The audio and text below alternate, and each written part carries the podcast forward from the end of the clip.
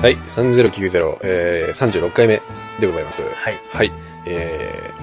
収録自体はかなり久しぶりですね。そうですね。はい。あのですね、えっと、まあ、この収録日をもって、私ですね、禁煙して1年になるんですよ。ほう。あの、この3090で言ったんだよね。そうそうそう、禁禁煙煙しますって。で、まあ、あの、禁煙して1年というか、うん。あの、気づくことがあって、ね体調的なもの体じゃなまあくて。体調的なことじゃないんですけど、あの、ほら、よくさ、あの、タバコを吸わ、もともと吸わない人って、うん。あの、禁煙してやめた人より、こう、喫煙者に対して寛容っていうことが結構あると思うんですよ。うん、うん。その、俺吸っててやめたのに、もう何吸ってんだよみたいな、ほら、やめる人、やめた人って結構多いって聞くじゃないですか。それもあるし、ちょっと、こう、やめていることに対するストレスそうそうがそうそう。あるからだと思うけどね。で、私それはすごい嫌だったので、うんあの、例えば喫茶店とかファミレスとか入って、うん。あの、喫煙禁どちらですかって言われて、うんまず、まずすごい困る。あ、どっちでもいいですって。 本当にどっちでもいいのね。うんただ、その、あのーなんていうの、タバコの匂いってあるじゃないですか。はいで、ほら、吸わない人ってそれがこう特にこう、嫌悪する対象だったりするでしょ後からね。そうそうそうう。ん。で、あの、別に嫌いじゃないのよ。今でも。その、タバコのタバコ匂のい。匂いが、うん別にすげえ嫌だとか、すげえ臭いなとか、もう、あの、とは思わないんだけど、あ、こんなにするんだっていうことあ、に。意外と。そうそう そう。意外と大丈夫でしょとかって思ってたって、うんうんたんだけど、あ、す、すごいっすねっていう。うん。なんか、仕事とか、どっか遊んで帰ってきて、っていうよりも、ほら、あの、今吸って、来て、あの、たすぐの人とか、うん。あ、多分吸ったんだろうなっていう人あわかるわかも、るその、なんていうの残りが的なものうん。が、まとってるそ感うじそうね。そう。うんなんかまとってる感じが、あうん。そんなにするんだっていうことに気がついた一年でしこれね、割とその、タバコ吸ってない人は割とこう、敏感なんですよ。た。うん。うん。ああ、この人今、喫煙所行ってきたなとか、すぐわかるよね。もうまとってるオーラが違うからさ。オーラが、そう、 オーラ力が違うんです。そう、オーラ力が。そうなんだ。いや、でも、なんだろう、そんなにしてたんだっていうね。なんだろう、ちょっと違うけど、その、旅行から帰ってきてさ、はいはい。家に入ると、はいさ、普段は感じない匂いを、あああ、そうですね。感じるでしょはいはいれにちょっと似てるよねあ。の、フグが自分の毒で死なない的あな。あ、そうね。ちょっと違うか。なんか違ちょうっとね。ちょっと違うけど。いや、でもなんかそれにね、すごい、徐々に気づきまして。うん。こう、ポジションが変わったっていうかさ、視そう点,、だね視点が変わったこと視で点が変わったんで見えてくるものが。そうですね。そっか。まあそうだよね。俺も逆に言うとタバコを吸い始めたとして、うん気づくところも多分出てくるようんね。じゃあちょっとやってみて。嫌だよ。 それは困るな。無理無理無理無理。あーただね、すごく変な話なんですけど、うん。いまだにね、やっぱり、ななんていうのあのこの話結構久しぶりに会ったりする友達とか、うん知り合いとかに、あ、やめたんだって話すると、ものすごい驚かれるのね。え、やめたのそうそうそうそう。というのも、その、まあ、二種類あって、うんあの、どうやらやっぱり、まずもってやめそうにない人種っていうのだったのと、。私が。っていうのと、もう一個はやめれたんだっていう。驚きそう驚き。で、で、まあ、あの、なんていうの未だにね、あの、吸いたいんですよ。あの気持ちとしては変気持ちとしてうん吸いたい瞬間がある。うんあ、まだ、あ吸いたいなって、この瞬間ちょっと今タバコ吸いたいなっていう瞬間がやっぱりあるのね。でも言ってたよね。なんかもらったらまあ吸うかなとかっていうようなこと。そうそうそう。ん、で、あの、結局、まあ、あの、吸ってないんですけど、うん。あの、なんていうのそれぐらいの感覚で吸ってないのようんうん。で、あの、なんだろう。で、じゃあ、その、吸っちゃうほど吸いたいかっていうとそういうわけでもないというとにかく吸いたいってわけだかそらそねん。な、そんな、安心してくださいみたいな感じじゃ ないんで。とにかく吸いたいえみとたいにな。かく吸いたい。こうみたいな。そういう感じではないんで、あれなんだけど。だから、そんなに強い意志でやめたわけでもないし、うっん。ていうところではあるんだけどね。でもやめ方としてはそれぐらいの方がいいんだろあ、うね。多分ね、それぐらいがいいと思う。うん。断固たる決意とかは多分多厳分しいね、よ、ね。俺、吸ったとしてもまたすぐやめれると思うね。俺。うんうん。だあから。あー、そうね。周期的なもので。そうそうそうそうそうそうそう。ああ、なるほどね、うん。俺みたいに断固として吸わなかったり、酒飲まなかったりとかね。それ別にさ、うん欲求がないだけでしょああ、まあね。まあ欲求の部類かね、それ。いや、タバコ吸いたいとか、お酒飲みたいってのはやっぱ欲求ですよ。欲求なのか欲求ですようんただそれがあのわからないだけだからほらなんていうのすごいああれの話するとセックスしても気持ちいい良くないっていうのがどんなふうにことしても気持ちよくないとしては別にしたくないでしょまあね。別にうん。する必要はないじゃない、うん。特にそれよっぽど子供が欲しいと にかく子供が欲しいとかじゃない限りはそうね。例えば。だってご飯だって別にさ、なんか別に本当に水とか飲んでて平気で、うん、何食べても美味しく感じなければ食べないでしょ。うん、まあね、そうでしょ、うん、でもまあ生きていくためにはっていうところでスープあすなスーじゃねえや 食べるよね食べたりとうかん。で別にさ、それと同じですよ。うんタバコを吸って、あ、もうタバコを吸うことが気持ちいい、気持ちいいというか、いろんなまあ気持ちが落ち着いたりとか、するっていうことが分かれば別に吸うわけでしょうんまあね例えばほら、あの、すごい卑近な例で言いますと、あの、例えばわかんないけど、一回自販機で460円とか、まあそれこそコンビニとかで460円払って、すぐ母ちゃんと握手ができたら、あ、ちょっ と今、する、するでしょ、握する手。ねするでしょするねそれと同じですよ。あそれと同じことです。あなるほど例えて言うんだったら。で、別にほら、握手したくない人は、いや別に、それはしたい人はしたいだろうけど、なるでしょ。そうねそれと同じことですよ。なるほどだから喫煙者にとってはやっぱり460円払ってはーちゃんと握手するのと同じぐらいのこ気持ちうで気持ちで、でお酒を飲んだりタバコ吸ったりするわけですようんそう考えるとそれをやめるっていうのがどれぐらい難しいことかわかるでしわょかりますねなるほどですねあすごいあの珍しくよく分かっていうんただ納いて得しましたも納得しましたがう俺の今頭の中にねすごいあのもう広大な大地にこう足を踏み入れていくようなイメージねちょっと何言ってるかよくわかんないですそれぐらい大きいか試練というかあ試練がねここをくぐり抜けなきゃここを越えないと俺はやめられないいやもう無理っていもう無理もう無理多分どこかで力尽きてそうですね死ぬだろうとそうですねそんな苦労なさったわけですね。まあ私としてはそんなに苦労ではないんですけおど、坊さんの場合はそこまで。そうですね私の場合はあ。なるほど。ええよくわかりました。ありがとうございます。でははい。は今日もよろしくい。よろしくお願いします。はい。続きましてはこちらのコーナー。はいはい。えー、ゴーさん、なんか紹介してくださいのコーナー。はいはい。えーこのコーナーは、えー、ゴーさんがなんか、えー90年代にあったものですね。 なんか紹介してくれる、そんな小粋なコーナーでございます。小雪みたい小雪みたい小雪みたはいい綺麗な鬼みたい き綺麗なのに。はい。えーっとまあこの3090でもですねたびたびまあちょっと折に触れてではないですけど話してきましたはい。えーっと三谷幸喜の話を今日は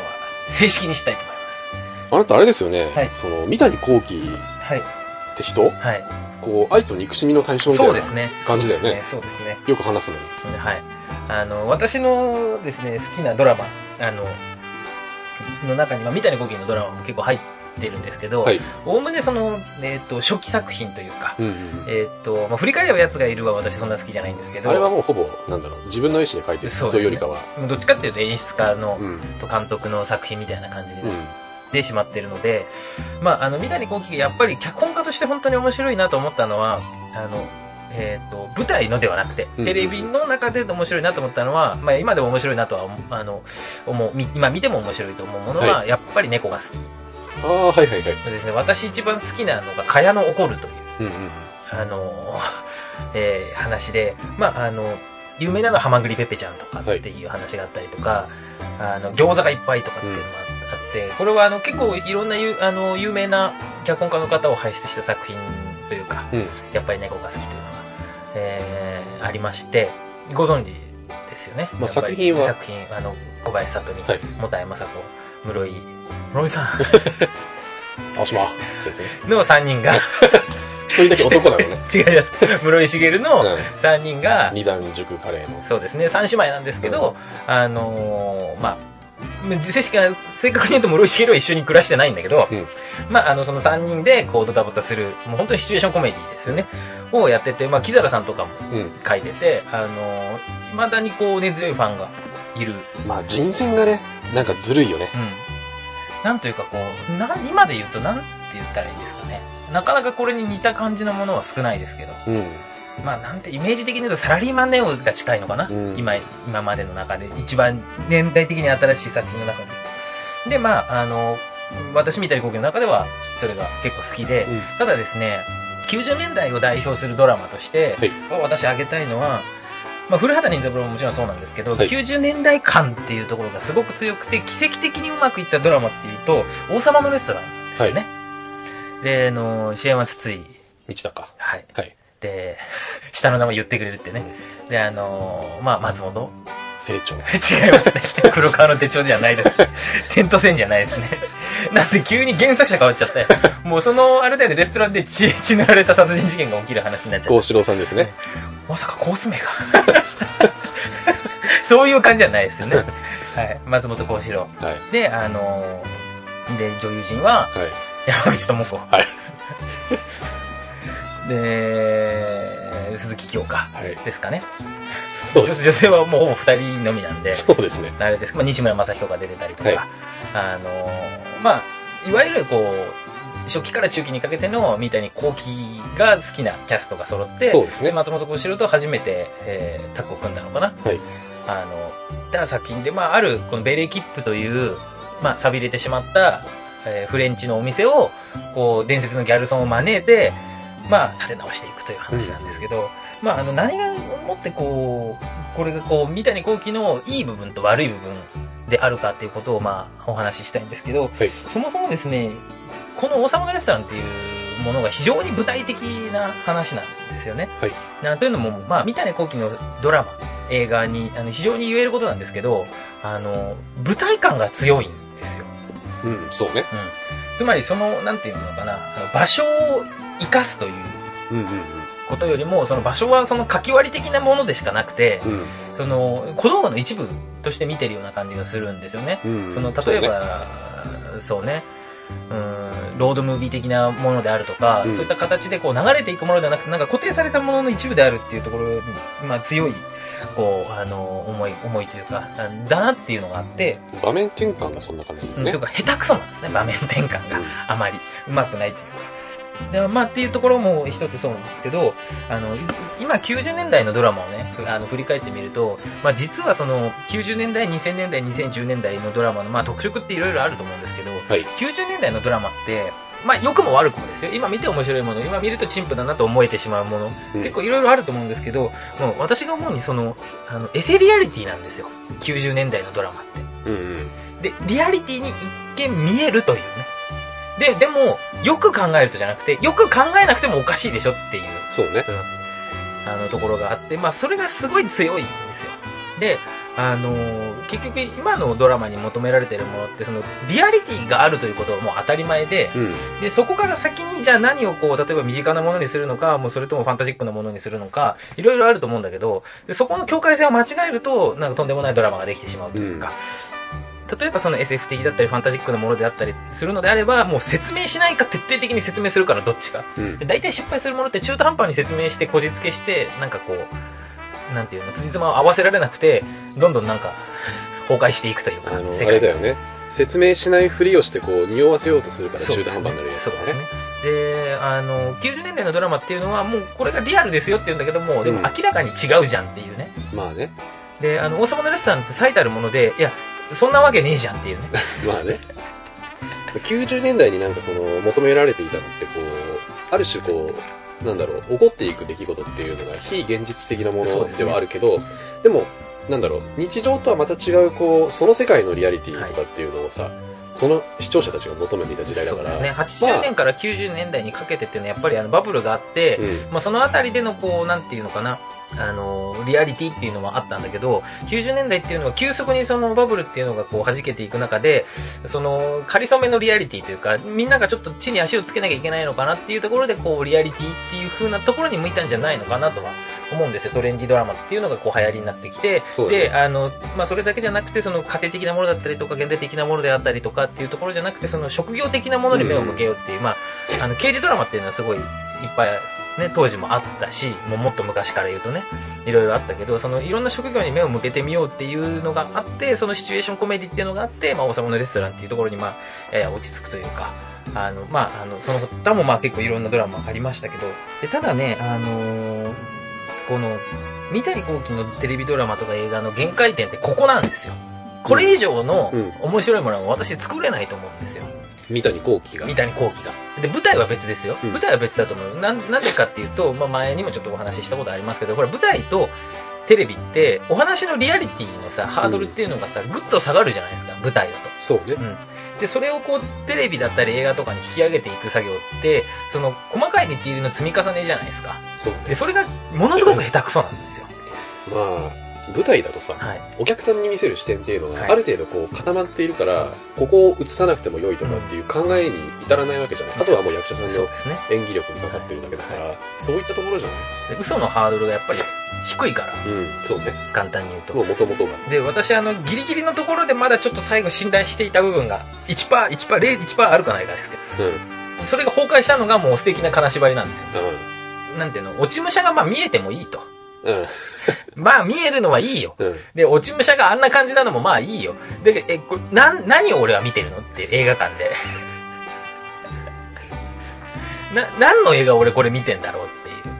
そのなんか劇中劇みたいなところで最初にね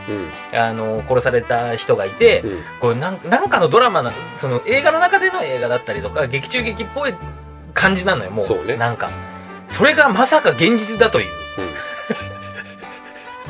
じゃあもう何でもよくねえかっていうねであのずっと言ってるんですけど三谷幸喜の問題点は女性を描けないことなんですよあーなんか以前言ってましたね、はい3パターンぐらいしかない3パターンぐらいしかないですそれこそあの王様のレストランに出てきた女性2人がもう2パターンですよそうね強い女性 となんかもう昔ながらの女性うん的なね、もうもうそれが限界ですよもうあとはえあの演じてる人で違うってそうですだそうけですそうだですよそうねですそうですであの古畑任三郎では、まあ、あの5話に1話ぐらいをすごいなって思うものもあのたまに書いたりはするんですけどもう完全に三谷幸喜という名前がブランドになってしまって、まあ、本人自体がこう細かいチェックであったりとかこの話って面白いでしょっていう三谷幸喜が、まあ、本人自体がこうテレビに出出てくる時にすごいウェルメイドげなさうん雰囲気を出してこのこの人は何か面白いこと言いそうだぞっていううん雰囲気を出してなんか周りもやっぱりそれに乗ってなんていうのかなそういう雰囲気になるんでそれっぽいぞっていう雰囲気はすごい漂うんですが、うんどうしてもね何かもう集団催眠かかってるんじゃないかって思うんですよ皆さんもうその三谷幸喜という人は、はいもうある種オワコンですオワコンオワコンですオワコンだけど、え幻想だけがこうそうです残っねてるそう感じですねあのなんていうのヒクソン・グレイシーがプロレスやってる感じですよねああそうねねそういうあそううまい ね俺にしかちょっと通じないことかもしれないけどいやだからそのいや確かにヒクソン強かったようん船木とやった時までは強かったようんだけどいやーちょっとねなんか今どうなんでしょう電流ばっかやっちゃってるみたいな感じですかね ヒクソンがうんでなんかミスターポーゴと戦ってる感じですかそうねはいまあでもちょっと三谷幸喜は、そのパターン化されているキャラクター像も含めてだけど、はいはやっぱりうーん、まあ、全ての舞台人がそういうわけじゃないけど希望化しちゃうのかうんなって思うんだよね、うん人あのそのなんだろう小道具というかね、はい確かにそのイメージが強いよねうんそのもともとその舞台からやってきた人だからっていうので、映画を見ると確かに舞台っぽいなとかっていうだけじゃないと思うんだよねなんかこう、まあ、三谷幸喜の脚本の書き方とかっていうのも、うんまあ、すごい好きだった時期があるんでこういう風な書き方をするんだっていう、まああのもう知ってるんですけど、うんそのえその演出とかうんあの、まあ、監督も本人がやってしまってるからあれだけど、うんとかでなんかこうチェック入んねえのかなっていうね、うんそうね舞台は編集がいらないからねそうですねそもそもうですねただその脚本の段階でも明らかにおかしいでしょっていう点がいっぱいあってなんかこうチェックが入らない感じがもう本人のすごい病の深刻さを、スクリプトのチェックが、まあ、誰もできないんだろうけどねもうもう口を出せないんだと思うんですよ権威化してしまってるかうらん、うんでそれがそのなんていうのある種すごいシニカルにちゃんと自分の脚本を客観的に見てテンポよく編,、まあうん編集がまず下手だと思うしね映画の、そうね、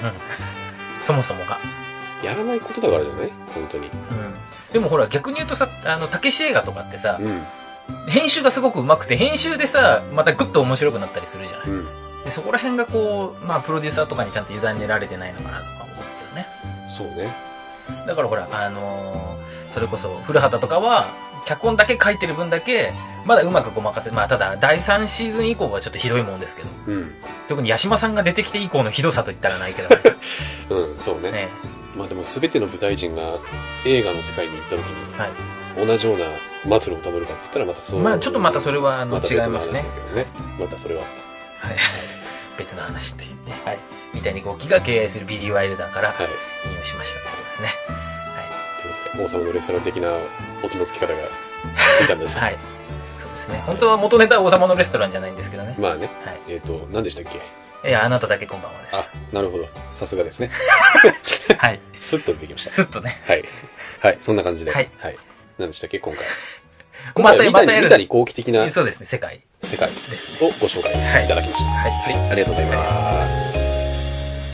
はい、続きましてはこちらのコーナー。はい。質問超解釈のえーコーナーでございます。はい。えーこちらのコーナーですね、えー子供ができたらどうしようという話です。はい。まずは、えー今回ですね。はい。えー今回の、えー子供たちからの、今回、 闇の子供たちから。闇の子供たちからの、はい。まだまだストックあるんでね。はい。はえっ、と、お水は何味がするのっい。うわーてやつですね。俺さ、どうでもいいんだけどさ、時間きすぎてさ、うんこのどうやってロジック組み立てたのか分かんなくなっちゃうんだ よね。これ結構難しいじゃん。そうなんだよね。俺5回やってるけど、うん5回聞き返してたけど、うんこの期間に、うん俺すごいなって思ったよ。うん できるかすげえプレッシャーだけど、久々に。で、TJ は何て答えたんですかお水何味何味だろうねって答えられなかっ答えられなかったた。うん。今飲んでるのがお水の味だよってしか言えなかったよね。じゃあ例えばさ、うん周りからちょっとこうなんていうの囲っていくやり方、うんちょっと今日は撮ってみたいんだけど、はいじゃあ例えばだけど水に近いというか、うんその味がじゃないよ、うん味がってことではなくて水に近いその味あなんていうの味の量は尺度、はいしょっぱいとか甘いとかそれどれこれなんて言ったらいいんだろうなってこの味っていうものって他に何が飲み物、な飲み物じゃなくて食べ物食べ物、ナスとか。いやでもナス味するだろいや、でもナスはなんかさ、あの、水分を割と含んでるかだら。から水じゃんあー ダメだ。ダメだ、ダメだ。逃げられない逃げらんねえ。いや、まだ1回だから。水から逃げらんねえ。え、何味もうあー、ダメだ。 それ、それも割と水分含んでる食い物だわ。ちなみに何を落とし たキュウリ。えキュウリは味がないからね。うん。味も栄養もないんだから。じゃあ、キュウリは何味なえキュウリ青臭い感じするでしょのうん、まあ。逆に、あなたはなんか、ありますそれっぽいそれっぽいの。いや、ないですよ。の。ない。双剣見たとか。そう見てお茶の 味でしょ。お茶の味でしょ。どう考えたこれ難しいね。の難しいですよ。多分あの、論理的に組み立てていってもええ、途中から何喋ってんだろうってなると思う、これきっいや、ならないよ。大丈夫 だ。なと。ならない。らないですかならない、大丈夫だ。何策があると。策が、ちょっとぼんやり、まだぼんやりですけど。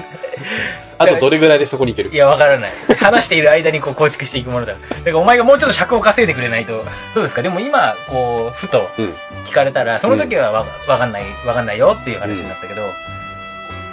今、言われたらなんて答えますあ、でも最初に聞かれた時と同じような感じになるかね。はいはあの、子供にいろいろなことをさ、教えるっていうのがまあ前提に入ってるから、い。はいはい。その、これはこういうものだよとか、はいこう、こういうことしたら、あの、ダメだかはいら、とか、そういうのを考えると、やっぱり、今、その、なんだろう、舌で感じたものが水の味だと。だから、それを覚えればいいんじゃないっていう感じにはなる何喋ってんだお前。と、うんそういうことだと思います。はいそれを覚え、ラーニングしろと。そう、ラーニングしろと。もうこれがもう、あの、なんだろう、水の味だと。思って今後は、暮らせばいいんだ。の飲んでけよ。な 飲んできる。なんでそのちょっと居酒屋みたいな感じになっちゃうのその何味っていうかさ、その、なんだろう。自分がこう経験してきた中で、該当する味これ水の味だなっていうのは出てこないね。ああ、なるほどね。あの、水自体はさ、はい。その、いろんなものに染まるわけじゃないですか。染まるわけ。 はあの、ジューあス、ジュースになったりとかさ、えいろいろあるわけじゃないですえか。はいで、もともとこう水分を含んでるわけだから、当然その、 水分含んだそれ 自体、それ自体なんだけどそう。ね。っていうふうにはなりますけどね。なりますけどね。だってお茶だってね、はい。別にあの、最初からお茶なわけじゃないじゃん。なんかこう、に、煮立てたらそうなったみたい な。そう。 葉っ煮ぱ、立てなくても葉っぱ入れていいパみたいなパって。 バカしちゃいましたけどね。えーえちょっとこれさ、はい。か超簡単にライトにさ、今回お題として出したけどさ。え、これ難しいですよ。うんだから私すごいさっきから頭抱えて、あんまり喋らないんです。でも多分無難な方法 は、はい。その味を覚えさせるっていう方向にしかいけないいよや、ね。ちょっと、それはなんか、本末転倒な気がするけど。味覚えればいいんで。あれ私が覚えた味と違うっていう場合もあるじゃん、ほら。うん地方によって水の味も違いますしね。それこそ香水と軟水の味違いますし。そうね。確かに。逆に、はい。あのーもう俺らで決めちゃう何味ってダメです。それは、それはできないです。なんかまあじゃあそのとある空間のいや、ダメですよ。 その禁止目録みたいなのはダメですよ、それは。ダメかまあじゃあ、そうですね。う解釈してもいいですか、じゃあ。頑張って解ん釈して。整いました整えてみました。 どうぞあの、結構この、はっきり答えを出さなきゃいけない質問って、こう、珍しいですね。そうね今までこう割とこうふわっとした、まあ、つまり、水っていうのはですね、はいあの、どういうものかっていうとう、んいろんなものを構成してるうちの主要素の一つじゃないですか。だって人間の体は、の中に水分って何パーセントあるか知ってますか70%そうですね。大体人間、つまり人間の70%は水っていうことは、つまりもう人間はほぼ水と言ってもいいですよね。水やろうだ水野郎だってことですよね。ってことは、水を飲むっていうことは、うんどういうことですか、まあ命をそうですね。つなぎ止めつるまり命の味っていうことです。命の味あそういうそういうことです。うまいっすねそういうことですで。もトンチみてえだなそうですね。つまりそういうことでいいんじゃないですか。うん命の味ってっていや、だから、感じろって 命を。水を飲むことによって。そういうことです よ。これややなんか力でなんかこ うその子を押さえつけてるような気がいしやていくや、る命の味だよ。言論というなんかいや、だか力らによって、その、例えばですよ、あの、フルーツとか、うんそれこそ、まあ、ベジタブルとか、 ベジタブルまあ同じようなフルーツと野菜っていうのも変だなと思って、まあ、例えば果物とかで、まあ、野菜でもいいんですけうどん、水分が含まれてるわけですよね。そうですねで、それは、じゃあ、どっから来たのかっていうと、うんその、まあ、野菜にしろ、果物にしろの命の、うんまあ、源というかね、そうね元気の源ってやつですね。から来たわけですから、んつまりそれは命なわけですよ。うんつまり水っていうのは命と一緒なんですね。うんだからその、まあ、どこに水が宿るか命が宿るかってことですから、うん水そのものっていうのは、まあ、命の元ですから。うんだからつまり酢ですよね、うん命の酢の味っていうことですから、うんそんなものに味味っていうかその味覚っていうものは反応しないわけですよ、うんただそれはもう命ですからはい命の味ってことですよねえー地球の味みたいなそうですね強いて言うとそうですね、うんじゃあじゃあそれでいいんじゃ地球ないで じゃあ地球の味だとすかいやちょっと地球の味だとね、うん恥ずかしいおかって書く場合もあるんで あれですけど、じゃあまあ命ね